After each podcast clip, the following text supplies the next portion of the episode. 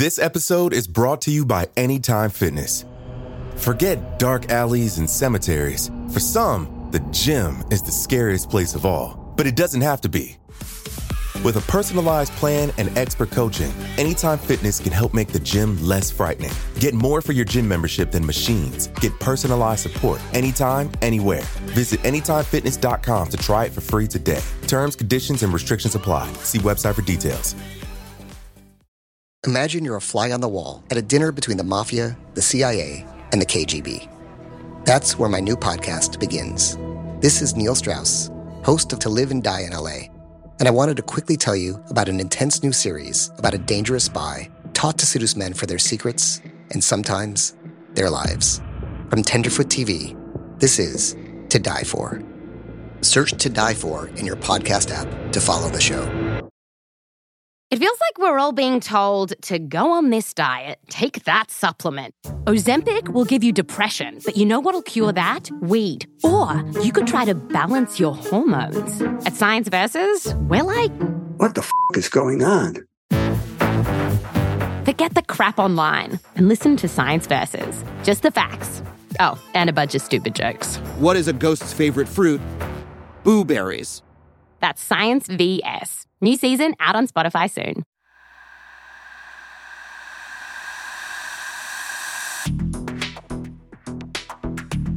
Welcome to Parcast Crime Bites.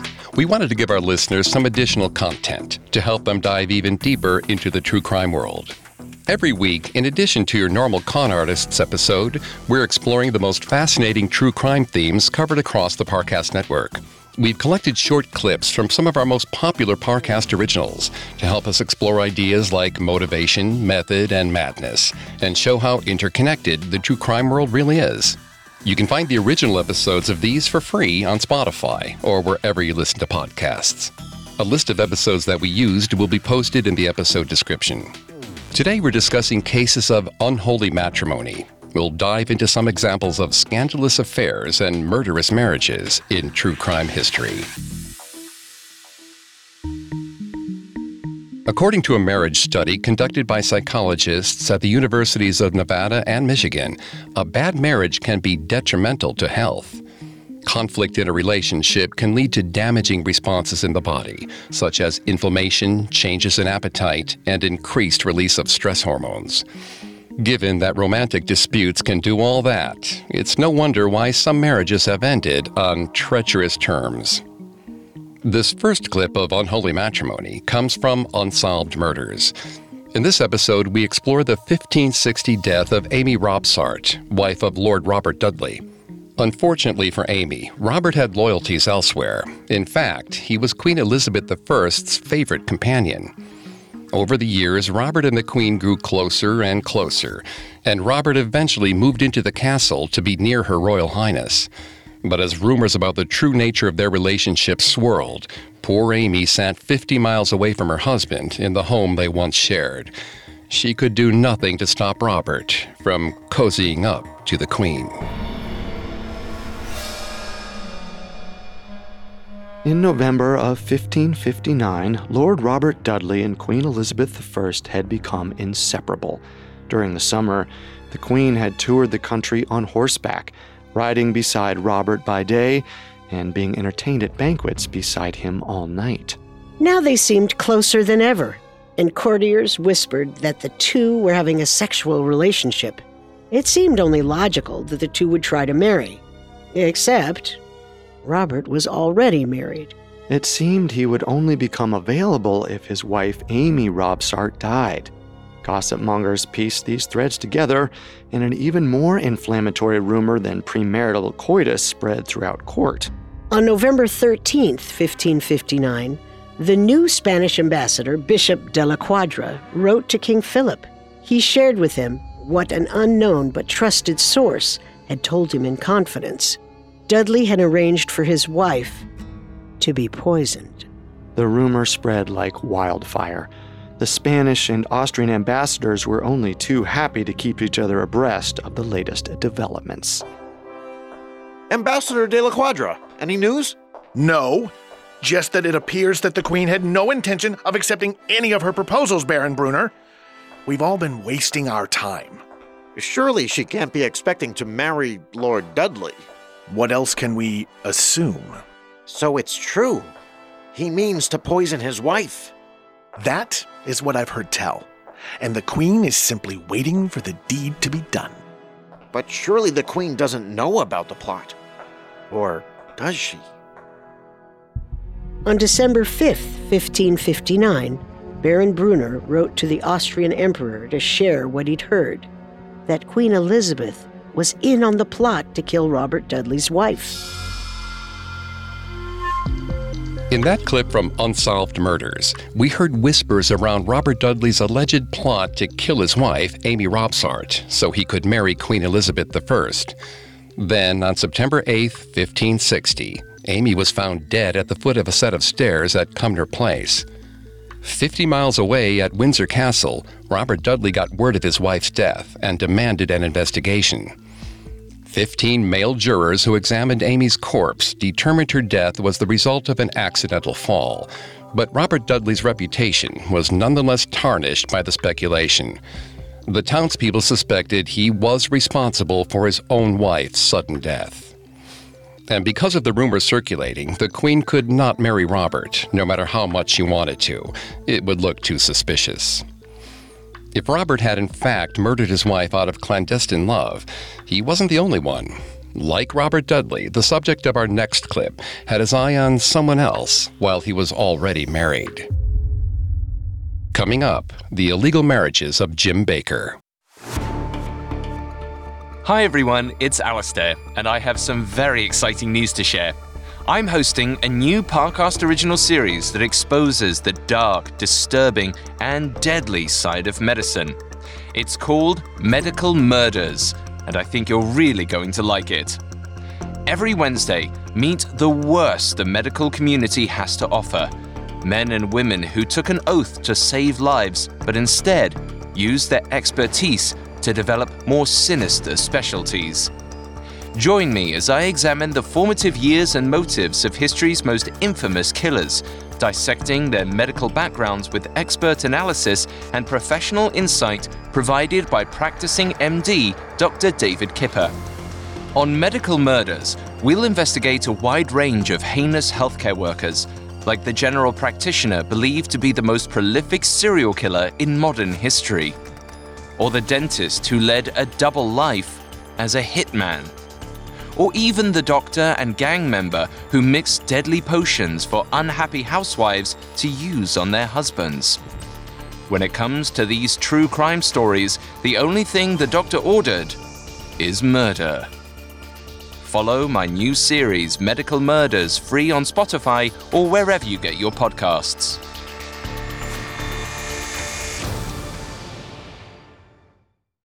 This episode is brought to you by Anytime Fitness. Forget dark alleys and cemeteries. For some, the gym is the scariest place of all, but it doesn't have to be. With a personalized plan and expert coaching, Anytime Fitness can help make the gym less frightening. Get more for your gym membership than machines. Get personalized support anytime, anywhere. Visit AnytimeFitness.com to try it for free today. Terms, conditions, and restrictions apply. See website for details. Now back to the show.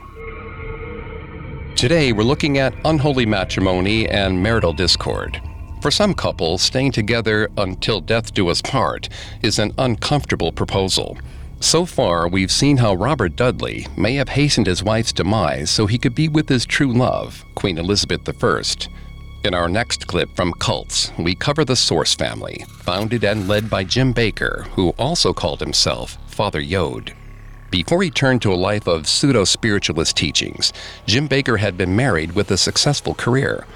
In 1967, at 45 years old, he owned several successful restaurants on the Sunset Strip in Los Angeles, California. But his personal life was on the verge of collapse. After divorcing his second wife of 17 years, he'd grown unhinged. In what some might call a midlife crisis, Jim set his sights on other women. It wasn't long before Jim met a 19 year old French girl named Dora at one of his own restaurants, the Old World. They quickly married, and Jim's lifestyle changed even faster as a result. Dora was caught up in the 1960s culture, which saluted sex, drugs, and rock and roll. So, attempting to keep up with Dora's party loving habits, Jim became addicted to drugs and alcohol. And soon after his lapse in sobriety, Jim was investigated for stealing money from the Old World restaurant. Panicked, Jim quickly sold his beloved food joint and fled to Mexico with his young wife. Baker's track record with the old world didn't bode well for the source's success, and the source might have gone just the same way, if not for two key events that took place right after he opened it. The first of these events was that Dora left. More of a party girl than a businesswoman, Dora had no interest in running a restaurant and took off on an extended vacation to France, right when Baker needed her the most. Baker responded by illegally marrying another woman in her absence, a young Sufi named Mila. And if that weren't crazy enough, Dora too married someone else while she was abroad. One can only imagine the scene when Dora came back to Los Angeles, possibly to tell Baker she had met someone, and found him already married to someone else.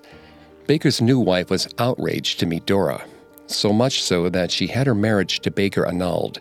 Then Dora's new husband found out about Baker and had his marriage with Dora annulled. Dora, newly ditched by her French husband, officially divorced Baker. And for the first time since he was 19, the 47 year old Jim Baker found himself alone. Beyond its comedic finale, what's fascinating about this incident is how Baker interpreted it afterwards. He had illegally married another woman in Dora's absence, yet he felt until his dying day that Dora had abandoned him. And according to the Source family's historian, Isis, Baker never got over it. Maybe that was why he found himself in such a vulnerable place the night he met his third and final surrogate father, Yogi Bhajan. This meeting was the second event that came from opening the Source restaurant, and it would lead to Baker's final transformation. In that clip from Cults, Jim Baker found himself alone for the first time after his young wife divorced him for marrying someone else. Vulnerable and lost, Jim Baker sought spiritual guidance. He found it in Yogi Bhajan and soon became immersed in the man's teachings.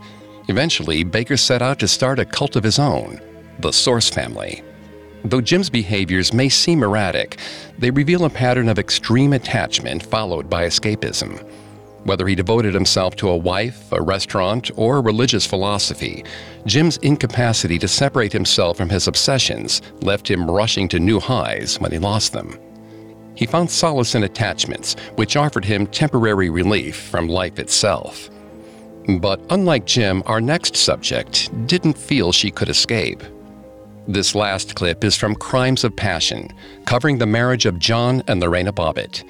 When 19 year old Lorena Bobbitt first met Corporal John Bobbitt in 1988, she felt like she was getting to live out her own piece of the American dream. But their relationship went south shortly after the wedding bells tolled, when John's sexual proclivities turned dark. Lorena and John occasionally attended church services at Bethlehem Baptist Church. One Sunday, Lorena told the pastor there that her husband was hitting her. The pastor spoke to John, telling him to stop. He later recalled that John had no response. She told medical professionals. Dr. Inman treated Lorena for a respiratory infection. She noted that Lorena seemed agitated and nervous. She was hyperventilating. Dr. Inman asked her whether she was experiencing stress, and Lorena responded that she was anxious because her husband made her have sex without her permission the doctor advised Lorena to call protective services. At times, John was also open about his behavior. An acquaintance relayed a time they were hanging out with a group of men talking about women. In that conversation, confirmed by others, John bragged that he enjoyed having forcible sex. The friend recalled, he said that he liked to make girls squirm and yell, and make them bleed and yell for help. Lorena seemed desperate for help, but the one thing she wasn't willing to do was end her marriage. At that point, she still believed that divorce would be a moral failing against her Catholic faith. But by the summer of 1991, even the appearance of a marriage between John and Lorena was rapidly disintegrating. According to Lorena, John started sleeping with other women. She said he often stole money from her purse to fund his dates. John rarely had money of his own to spend. After his discharge from the Marine Corps, he struggled to find and keep a job. The couple relied almost entirely on Lorena's income as a manicurist, but she didn't make enough to pay their bills. Their cars were repossessed, and their house was foreclosed on. In that clip from Crimes of Passion, Lorena Bobbitt opened up about the physical and sexual abuse she experienced in her marriage to John. Lorena and John separated in October 1992. A year later, John returned, wanting to repair things with Lorena. Believing he'd changed, Lorena agreed to let him move back in. After all, the two were still technically married, since Catholic Lorena had been opposed to divorce. Unfortunately, John returned to his old habits the abuse resumed immediately. On June 23, 1993, John raped Lorena once again. Shortly after the forcible assault, he fell asleep. In the kitchen, Lorena seethed. She suffered at the hands of her husband too many times. In her rage, she grabbed a butcher knife and cut off John's penis. In her trial, the jury found Lorena not guilty, believing temporary insanity had caused her actions. John Bobbitt was never charged for raping his wife. In today's Crime Bites, we saw different examples of toxic marriages. In Unsolved Murders, rumors swirled that Queen Elizabeth and Lord Robert Dudley conspired to murder Robert's wife, Amy, in order to allow them to marry.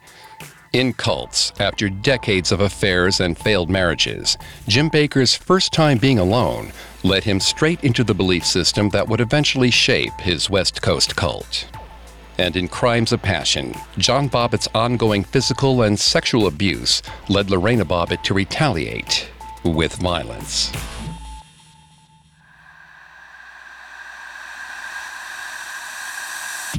Thanks for tuning into Parcast Crime Bites. We hope you enjoyed this episode on unholy matrimony. We'll be back next week with a new episode on parent child co conspirators. Why would a parent bring their child along with them on a crime spree? If you'd like to listen to the episodes we discussed today in full, simply search for our Parcast original shows, Unsolved Murders, Cults, or Crimes of Passion on Spotify. Not only does Spotify already have all of your favorite music, but now Spotify is making it easy for you to enjoy all of your favorite podcast originals for free from your phone, desktop, or smart speaker. I'll see you next time.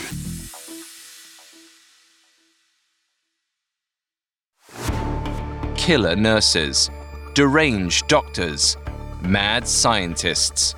Don't forget to subscribe to my new podcast original series, Medical Murders. Every Wednesday, meet the worst the medical community has to offer. Men and women who took an oath to save lives, but instead used their expertise to develop more sinister specialties. I'm so proud of this show and can't wait for you to check it out. Follow Medical Murders free on Spotify or wherever you get your podcasts.